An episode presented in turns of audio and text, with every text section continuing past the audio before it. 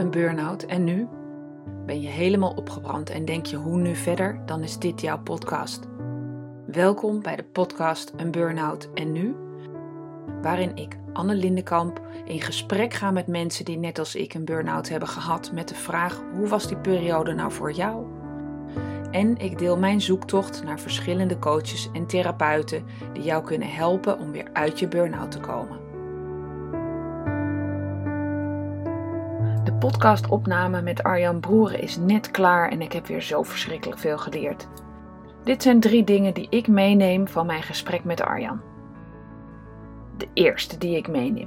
Getting Things Done gaat over aandacht geven aan wat jouw aandacht verdient.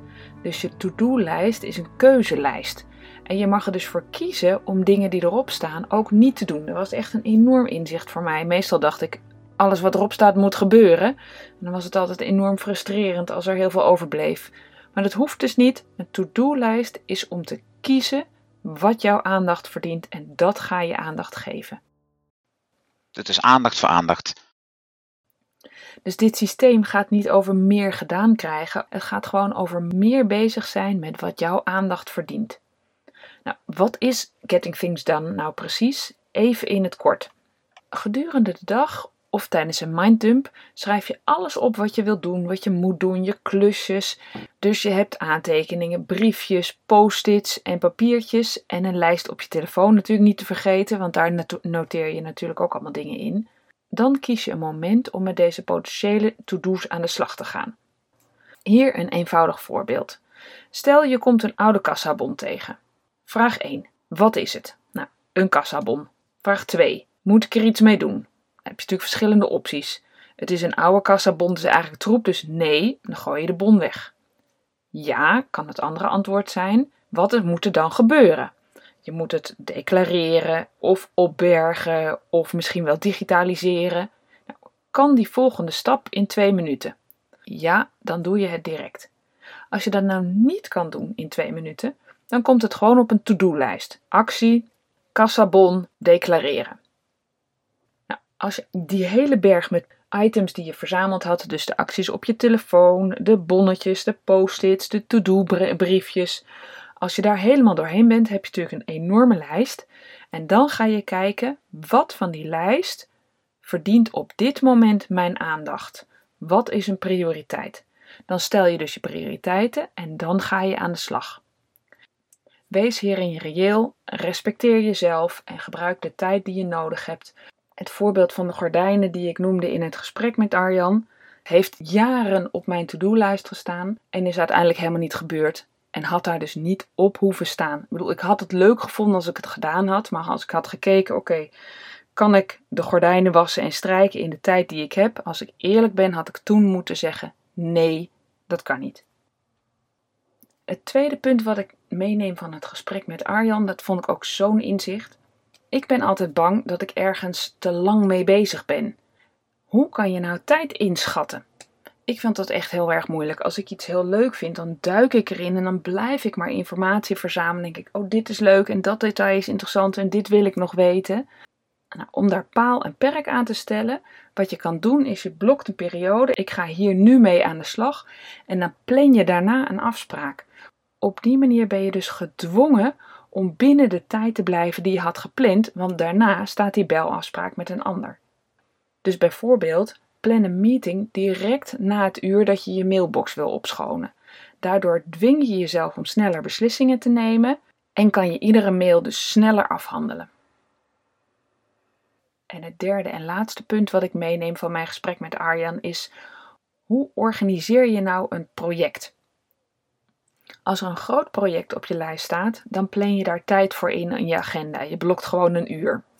En dan bedenk je op dit moment wat is het doel van het project en wat is het eindresultaat. Daarvan is eigenlijk het fijnste om te beginnen met een gewenste uitkomst. Zo van, nou, als dit project nou af is, hoe ziet de wereld er dan uit? Nou ja, stel je moet een website bouwen, dan is dus het doel een website en het eindresultaat is een website die werkt. En dan bedenk je, wat is de eerste stap die je moet zetten om die website te bouwen? Data verzamelen, het analyseren, het, het zeg maar uh, voorbereiden. Liefst, liefst breng je je terug tot twee dingen. Wanneer is het klaar en wat is de eerste stap? En op het moment dat dus in je agenda dit project tevoorschijn komt, dan ga je kijken wat is er allemaal nodig, wat wil ik allemaal. Dan maak je dus voor dit project allemaal kleine stapjes. Wat ik een enorm voordeel vind van als je een doel stelt, dan kan je veel makkelijker keuzes maken en veel makkelijker informatie verzamelen. Het voorbeeld van die website die ik eerder noemde, is het doel van de website uh, om spullen te verkopen. Daar moet er een webshop aan, dus daar ga je dan op focussen. Is het doel van de website om informatie te delen, dan ga je meer focussen op bloggen en artikelen posten. Dus door een doel te stellen kan je veel makkelijker kort en bondig keuzes maken in de tijd die je hebt. Dit waren de drie punten die ik meeneem van mijn gesprek met Arjan. Inzicht 1. De Getting Things Done methode gaat over geef aandacht wat jouw aandacht verdient. Dus je to-do-lijst is een keuzelijst met wat jij aandacht wil geven. Punt 2. Als je tijd wil begrenzen, plan je na een tijdrovende activiteit een afspraak. Daardoor dwing je jezelf om binnen de tijd te werken die je daarvoor gesteld hebt. En punt 3. Ieder project start je gewoon met het einde. Bedenk wat het doel is en het beoogde resultaat en dan kan je aan je project beginnen. Als ik eerlijk ben, doe ik eigenlijk bijna nooit een braindump, want dan komt er zo ontzettend veel naar boven en dan krijg ik enorm lange to-do-lijsten en daar kan ik nooit goed mee overweg. Maar stel je wil een braindump doen, dan kan je jezelf de volgende vragen stellen. Wat moet ik doen? Wat zou ik moeten doen? Wat wil ik doen? En met wie moet ik nog een afspraak plannen? Hier neem je dan bijvoorbeeld vijf minuten de tijd voor. Alles wat dan naar boven komt, dan kan je jezelf de volgende vragen stellen. Is het essentieel? Dus is het noodzakelijk je rekeningen betalen, je belastingen? De volgende vraag is: maakt het uit als ik het doe? Maakt het uit voor mezelf of maakt het uit voor iemand anders om wie ik geef? Als je die beide vragen met nee beantwoordt, moet je het dus niet doen, want dan is het afleiding en niet nuttig. En alles wat er overblijft, dat gaat op je to-do-lijst. Ik heb een kort en bondig overzicht gemaakt hoe ik mijn prioriteiten stel en dat is een klein e-book geworden. Wil je dat e-book ontvangen? Stuur me even een berichtje, dan zorg ik ervoor dat je het toegestuurd krijgt. Nou kan ik me voorstellen dat als je in een burn-out zit, het ontzettend verleidelijk is om prachtige to-do-lijsten te maken en er enorm veel op te schrijven en het allemaal te willen doen, want je bent toch thuis en je wil productief zijn. Maar misschien is het beter om de tip van Arjan te volgen. Focus nou niet op je to-do-lijst, maar begin gewoon met de focus op je agenda. Hij zegt daarover het volgende. Stel dat je dat niet, niet een goede aanpak vindt, dan zou je ook kunnen beginnen met het reflectiedeel. En bijvoorbeeld eens aan het eind van de week terugkijken op een week en vooruit. En gewoon eens kijken, wat was dit nou voor een week? Um, wat, wat, wat ging lekker, wat niet? Zijn er dingen die ik volgende week anders zou kunnen doen? Wat staat er in mijn agenda? Zijn er dingen waar ik nog iets voor te doen heb? Uh, merk ik dat die wat onaf zijn of gaat het prima lopen zo? En dan is dat wekelijks, we noemen dat het wekelijks onderhoud, zo'n reflectiemoment met jezelf. Dat kun je prima ook doen zonder complete lijsten, zonder uh, allerlei GTD-tools. En dat kan je ook helpen om te zeggen, nou, volgende week staat er één iets waar ik tegenop zie. Laat ik eens kijken waarom. Um, of ik vind het nu best wel druk, dat geeft me wat spanning. Um, wat zou ik kunnen doen om die spanning te verminderen? En dan gebruik je de minddump, hè, dus, dus dat wat je aan je hoofd hebt, ook voor gevoelens, waarnemingen. Kijk naar je agenda, zie wat de afspraken zijn, voel per afspraak hoe het voor je is. Is die fijn? Is die noodzakelijk? Vind je het leuk? Vind je het niet leuk? Kan je hem annuleren? Kan je hem verplaatsen? En zo kan je ook reflecteren. Dus kijk naar vorige week. Wat waren toen de afspraken? Wat zijn je lessons learned? Twee afspraken op een dag. Ging dat goed? Was het prettig of was het te veel? Welke afspraken waren juist heel leuk?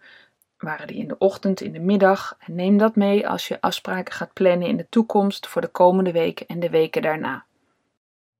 En laat ik eerlijk zijn, er zijn eigenlijk twee redenen waarom ik op zoek ging naar een methode om productiever te zijn. De eerste is natuurlijk gewoon omdat ik dingen vergat en dan heb je een to-do-lijst nodig om dingen gewoon te doen. Maar de andere is omdat ik heel consequent dingen uitstelde. En eigenlijk was ik dus op zoek naar een oplossing voor dat uitstelgedrag. Daar heb ik bij deze methode gedeeltelijk antwoord op gevonden. Want waarom schuif ik dingen van mijn to-do-lijst consequent door naar de dag van morgen? Soms is het omdat ik eigenlijk gewoon niet weet wat die to-do inhoudt. En dan helpt die GTD-methode enorm, want die helpt dat je op zoek gaat naar wat is de eerste stap die ik moet zetten om deze klus te klaren.